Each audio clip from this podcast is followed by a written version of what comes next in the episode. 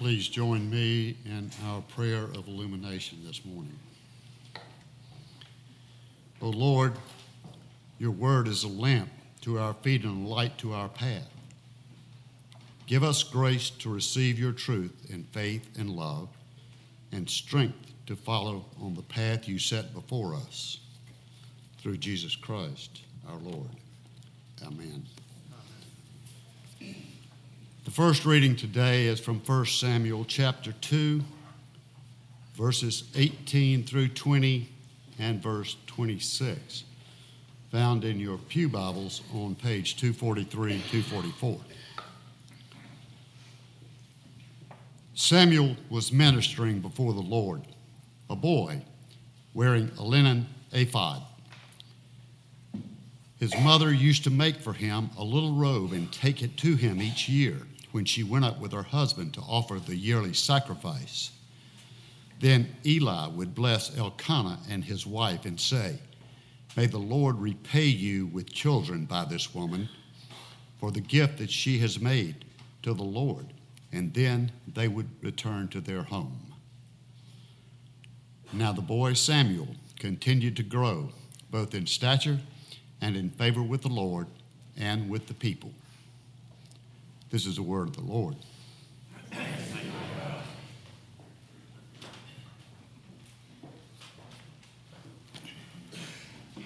Our gospel reading is found in Luke chapter 2, verses 41 through 52, which you can find on page 934 in your Pew Bibles if you would like to follow along. Hear these words of the gospel writer. Now, every year, Jesus' parents went to Jerusalem for the festival of the Passover. And when he was 12 years old, they went up as usual for the festival. When the festival was ended and they started to return, the boy Jesus stayed behind in Jerusalem, but his parents didn't know it. Assuming that he was in the group of travelers, they went a day's journey. Then they started to look for him among their relatives and friends. When they did not find him, they returned to Jerusalem to search for him. After three days, they found him in the temple, sitting among the teachers, listening to them and asking them questions. And all who heard him were amazed at his understanding and his answers. When his parents saw him, they were astonished. And his mother said to him, Child, why have you treated us like this? Look, your father and I have been searching for you in great anxiety. He said to them, Why were you searching for me? Did you not know that I must be in my Father's house? But they did not understand what he said to them. Then he went down with them and came to Nazareth and was obedient to them. His mother treasured all these things in her heart, and Jesus increased in wisdom and in years and in divine and human favor. This is the word of God for the people of God. Thanks be to God. So last week, Peter spoke a bit about being from off. And I also clearly am from off. But the question I actually dread the most is the one when people ask, So, where did you come from? Now, the simple answer to this is easy. Many people want to know where you just moved from. If you weren't from here, you had to have come from somewhere before you got here. And in my case, it was from Ohio. Now, if I were going to follow up on last week's sermon, I might make a snarky comment about a certain Facebook group that I'm sure none of you belong to, titled Go Back to Ohio. but I'm sure nobody here is involved in that.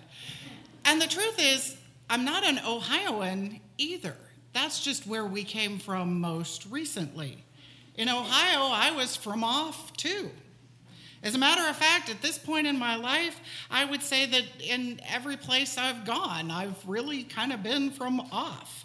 Sometimes when people ask, Where are you from? what they really mean is, Where are you home? Where is your home? Where did you come from? What is the place that grew and nurtured you, the place you go back to? And my answer is far more complicated than most people's, oh, well, I grew up in. Because I was born in New Jersey, but I was six months old when we moved to Indiana, and I was three years old when we moved to Pennsylvania, and I was eight years old when we moved to Florida. And I lived in Gainesville, Florida, which I, I, suppose I would consider my hometown until I was 18 and moved to South Carolina to go to school at Presbyterian College. Then moved back to Florida, but to t- Orlando and then to Tampa. And my folks left Gainesville when I was in my mid 20s, so I don't go there anymore anyway, um, as, as far as going home is concerned. Then I was in North Carolina for a few years, and then in Ohio, and finally in South Carolina again. It's a complicated thing to answer the question, Where are you from? And we weren't even military family. but I suppose academics move fairly often too, or at least in my experience. For some of you, you identify a location, maybe this location, maybe someplace else as, as home. But really, what is home? Is it where you grew up? Is it where you currently live? There's lots of quotes about where home is. Home is where the heart is. Home is not a place, it's a feeling. Home is where you go when you run out of places to go. And then Elizabeth Eulberg says, The entire time I've been thinking about where my home was. At first it was California, then Wisconsin, but in truth, home isn't necessarily where you sleep at night. It's where you feel most like yourself, where you're most comfortable, where you don't have to pretend, but you can just be you. And Gladys Hunt, in my favorite quote about home, says, My favorite definition is a safe place a place where one is free from attack, a place where one experiences secure relationships and affirmation, a place where people share and understand each other. Its relationships are nurturing. The people in it do not need to be perfect, instead, they need to be honest, loving, supportive, recognizing a common humanity that makes all of us vulnerable. For me, home really is the place where I feel comfortable being fully myself. For much of my life, that place has often been church. A community where home is the place where, when you have to go there, they have to take you in. Doesn't that describe who we are as church people? That was Robert Frost, by the way. Or home is the place where they have to love you. Isn't church that place? Where, if nothing else, we are expected by God and one another to love one another. Which is not to say that we church people always do that perfectly either. However, I like the fact that Presbyterians acknowledge both our fallenness and our need to do better, always in the light of God's grace, a grace that we receive and hope to extend to others in our midst. At least that should be our aspiration, right? To be, to have a church, this church, any church, be the place where people are able to be fully themselves, fully the people God has called them to be. Not perfect, but as Hunt says, honest, loving, supportive, and both cognizant and protective of one another's humanity and vulnerability. Now, Jesus was raised not in Bethlehem, but first as a refugee to Egypt and eventually in Nazareth by his mother and earthly father.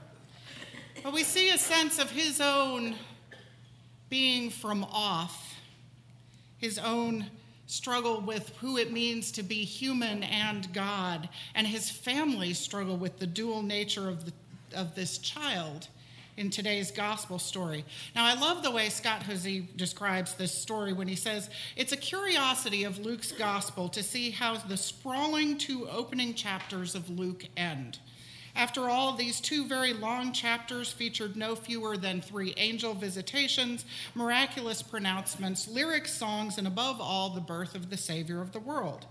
Yet, as it all comes in for a conclusion, we have a story as mundane, as utterly earthly and simple as they come lost child, panicked parents, frantic search.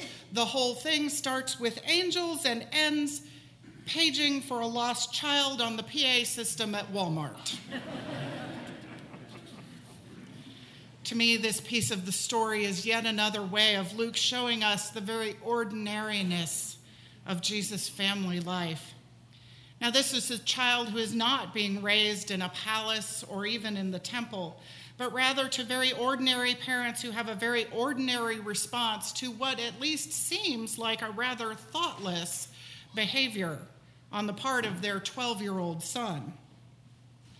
It actually makes me think that Jesus' life and development up to this point must have been pretty ordinary to them too. Maybe Mary and Joseph had gotten so caught up in the daily routines and activities that they weren't thinking about this son being somehow especially unique. So they're astonished by both his presence in the temple, sitting with the teachers. 12 year olds don't do that, right? And also then his response to them. This story isn't about a perfect family that wouldn't understand our struggles, but a family life or a family life that is out of our reach, but rather a story of a family figuring out who they are each called to be in relationship to one another and to God. Now, of course, in this story, if you listen carefully, Luke reminds us that this child is anything but ordinary. After all, Luke, as he's writing, knows the end of the story. And the three days that it takes to find Jesus in the temple remind us and point us forward to another three days in which Jesus is seemingly lost, not just to his mother, but to all humanity before he appears again, fully at home in both his earthly and heavenly self. Jesus may have had some idea of what his life was about, but even here we see this dual understanding of who he is. Mary and Joseph ask, Why didn't you come home? But Jesus recognizes that when it comes to that earthly family, he too is from off. Did you not know that I must be in my Father's house? He has another home. It's not the one where he lives with Mary and Joseph, but he has a home in this temple a home in God's house, a home discussing and debating the points of theology, an understanding of who God is and how we relate to that God. His home is not simply a house in Nazareth, but also in the temple, and indeed later in his life, anywhere that he is engaged with God's work, can teach and learn and question and listen. Once Jesus begins his adult ministry, he's often not at home again, at least in the physical sense of I live in Nazareth kind of way, but he didn't move to the temple and live there either in what he referred to as his father's house. Yet Jesus is always at home because wherever he is and whoever he is with, he chooses to be fully himself. Now, this story, as I pointed out to the children, tells us that in his earthly home as a human child, Jesus increased in wisdom and in years, in different translations, in stature. He physically grew up. And in divine and in human favor. He doesn't come to earth already fully developed in all things, but as any human child grows physically and mentally and spiritually and socially this is a story that points us to a truth about our own lives and our own need for continued growth in wisdom, both in academic and spiritual, in care for our physical bodies, in our relationships with God, and in our relationships with others.